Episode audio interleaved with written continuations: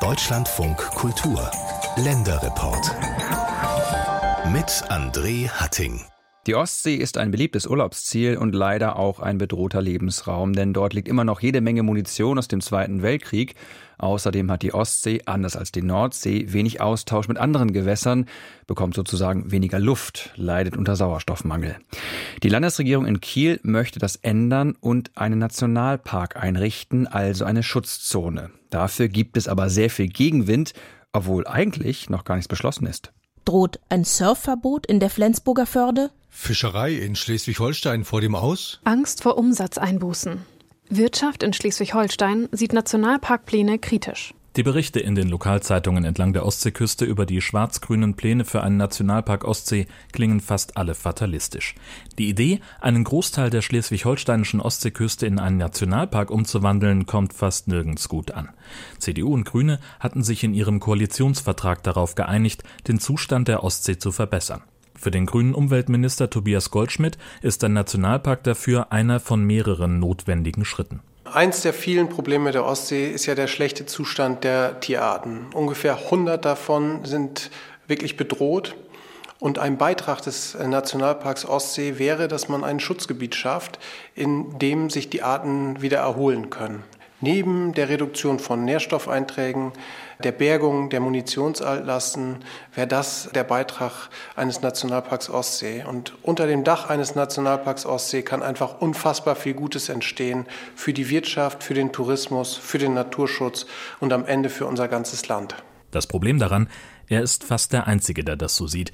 Es gibt viel Gegenwind für die Pläne, zum Beispiel von Peter Weltersbach von der IHK Schleswig-Holstein. Im Moment liegt ein Problem in der gefühlt sehr unklaren Ausgangslage für diesen Prozess. Wenn man davon ausgeht, dass ein Nationalpark die Natur schützen soll, ihr Ruf verschaffen soll, sieht die weitaus größte Teil der Mitglieder einfach mehr Risiken für ihr Geschäftsmodell und für die Entwicklung ihrer Region als irgendwelche Chancen. Betroffen wären nach seiner Einschätzung Hotels, die Betreiber von Marinas, Werften oder Surf- und Tauchschulen. Für Weltersbach und die IHK-Mitgliedsbetriebe steht dabei nicht in Frage, dass die Ostsee geschützt werden muss. Es gehe eher darum, ob ein Nationalpark das geeignete Mittel dafür sei.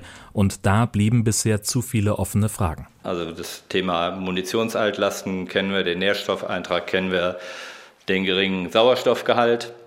Gut, das sind keine neuen Erkenntnisse. Was gibt es denn schon für Regularien? Wie werden die angewandt?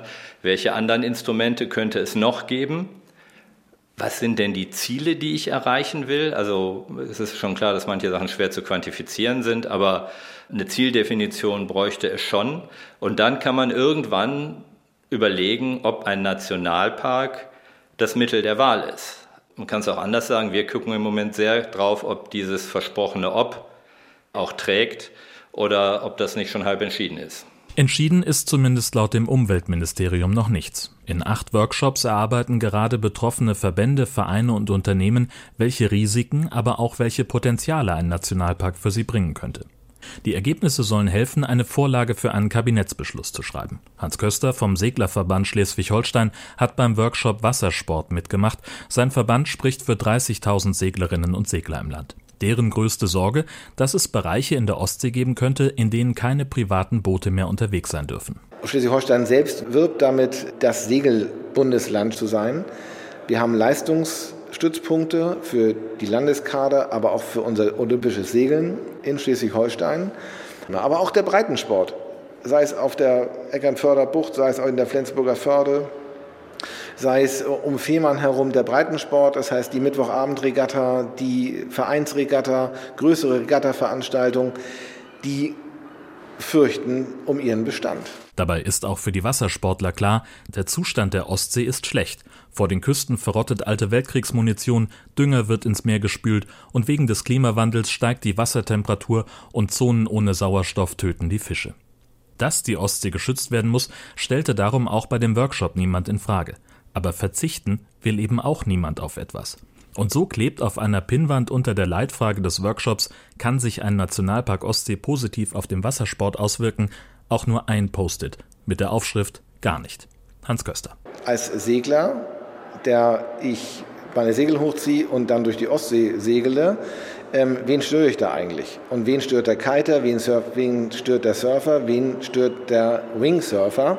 Wenn er sich denn im Rahmen der bereits vorhandenen Schutzgebiete bewegt, innerhalb der bereits vorhandenen zeitlichen Nutzungsbeschränkungen, wenn er sich regelkonform verhält, gibt es eigentlich auch da keine Wertsteigerung, keine Verbesserung der Situation durch einen Nationalpark.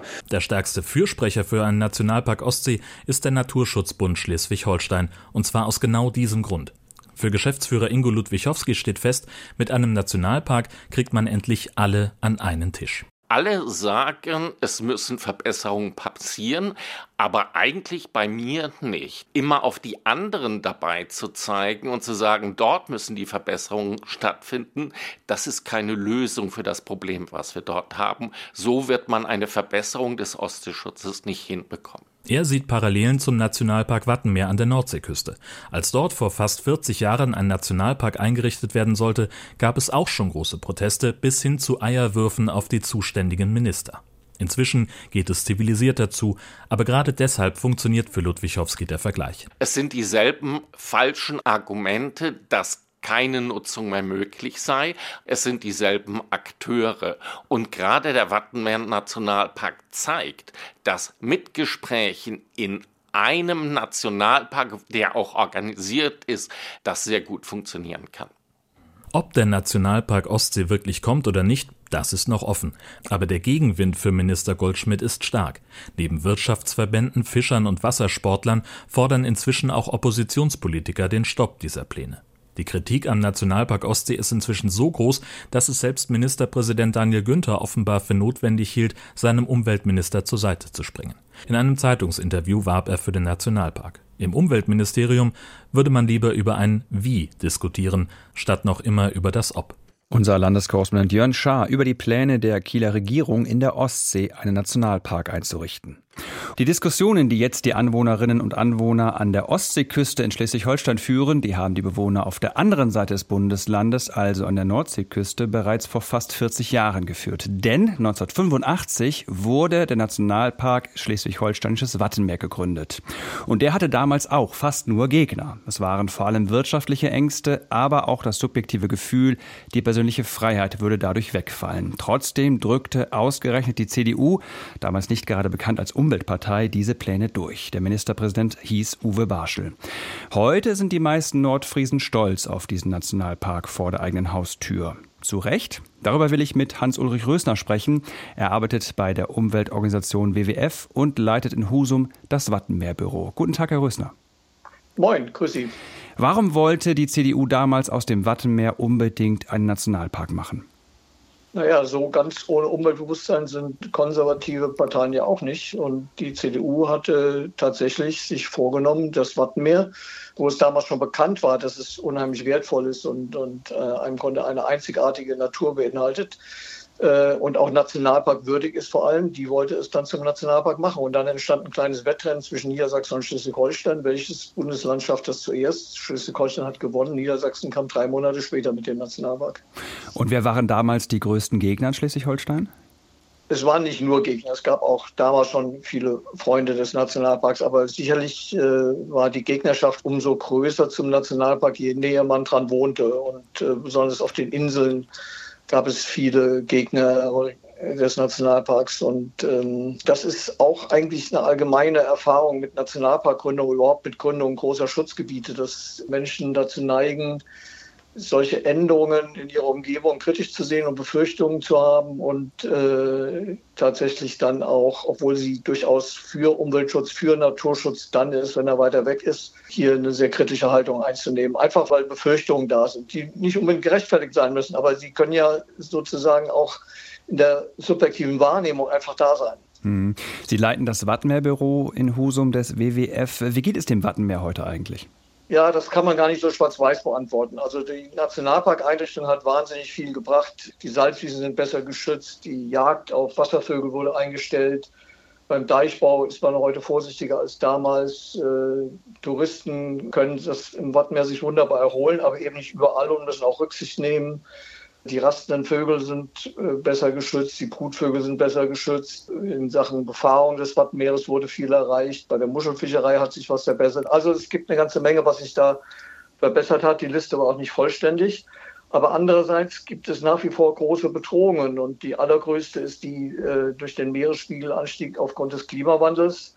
Das bedeutet, wir müssen Klimaschutz auch für den Nationalpark und das Weltnaturerbe Wattenmeer machen und wir müssen vor Ort Anpassungsmaßnahmen auf den Weg bringen. Das ist sozusagen die große Zukunftsherausforderung.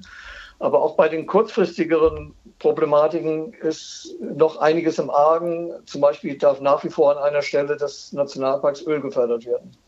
Da wollte ich Sie gerade darauf ansprechen. Äh, das wissen nicht alle, dass zwischen Friedrichskoog und Büsum eben auch eine Ölplattform steht und auch seit fast 40 Jahren. Die wurde ein Jahr nach Gründung des Nationalparks eingerichtet. Das klingt irgendwie aus heutiger Perspektive ziemlich abstrus. Da werden auch heute noch eine Million Tonnen Erdöl im Jahr gefördert in direkter Nachbarschaft zu einem Umweltschutzgebiet. Wie kann das sein? Das kann eigentlich nicht sein. Das ist völlig absurd. Es war übrigens auch vor 38 äh, Jahren schon absurd. Es wurde aber damals politisch eben durchgesetzt. Und das erste Nationalparkgesetz, was damals erlassen wurde, hatte äh, hier eine Ausnahme gemacht für diese Ölförderinsel, weil der politische Druck auf zugunsten der Ölförderung eben sehr, sehr stark war. Und äh, der ist es auch heute noch, denn das Ding steht immer noch und darf immer noch fördern. Und das, obwohl inzwischen nicht nur der Naturschutz als Argument äh, dagegen spricht, sondern längst auch der Klimaschutz. Denn irgendwo auf dieser Welt müssen wir Öl und Gas ja auch im Boden lassen, wenn wir das mit dem Klimaschutz ernst meinen.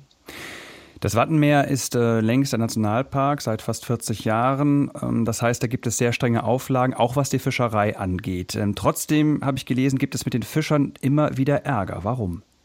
Na, da muss man unterscheiden zwischen der Muschelfischerei oder Krabbenfischerei. Mit der Muschelfischerei haben, hat, ist es in Schleswig-Holstein gelungen, einen Kompromiss zu finden. Die ist, begrenzt sich heute selbst auf 13 Prozent der Nationalparkfläche und fischt auch nicht mehr auf oder viel, viel weniger bislang auf äh, wild wachsende sogenannte Saatmuscheln. Aber die Krabbenfischerei, also die Fischerei auf Nordseegarnelen, das ist das, was man aus Krabbe kennt, die darf auf fast der gesamten Fläche des Nationalparks noch fischen. Und das ist für den Nationalpark ein großes Problem, weil das heißt, dass die, die ungestörte Entwicklung der Natur, die ja das Hauptkriterium für einen Nationalpark ist, nach wie vor nicht stattfindet in der Unterwasserwelt des Wortmeeres. Wir haben das Gespräch damit begonnen, dass ähm, es viele Kritiker, viele Skeptiker gibt, was jetzt eine Einrichtung eines Nationalparks an der Ostseeküste von Schleswig-Holstein angeht. Und Sie haben gesagt, dass sich, was äh, die Westküste betrifft, was den Nationalpark dort betrifft, sich die Meinung im Laufe der Jahre geändert hat. Könnten Sie sich sowas auch jetzt für die Ostseeküste vorstellen? Ja, natürlich könnte ich mir das sehr gut vorstellen. Es ist ja so, dass viele der Befürchtungen auch einfach nur Befürchtungen sind und übertriebene äh, Annahmen, was da in einem Nationalpark alles dann nicht mehr, nicht mehr sein darf. Tatsächlich ist es so, dass in einem Nationalpark natürlich der Schutz der Natur Vorrang hat. Das ist der Zweck eines Nationalparks. Aber das Naturerleben für die Menschen, für die Besucher, für die Touristen ist auch ein Ziel eines Nationalparks und ähm, muss ermöglicht werden, soweit der Schutz dadurch nicht beeinträchtigt wird. Und dafür kann man sehr gute Kompromisse finden. Jedenfalls finde ich, ist das sehr gut im Wattenmeer, jedenfalls an den weitaus meisten Stellen sehr gut gelungen. Hans-Ulrich Rösner, Leiter des Wattenmeerbüros in Husum der Umweltorganisation WWF. Vielen Dank, Herr Rösner. Bitte. Tschüss.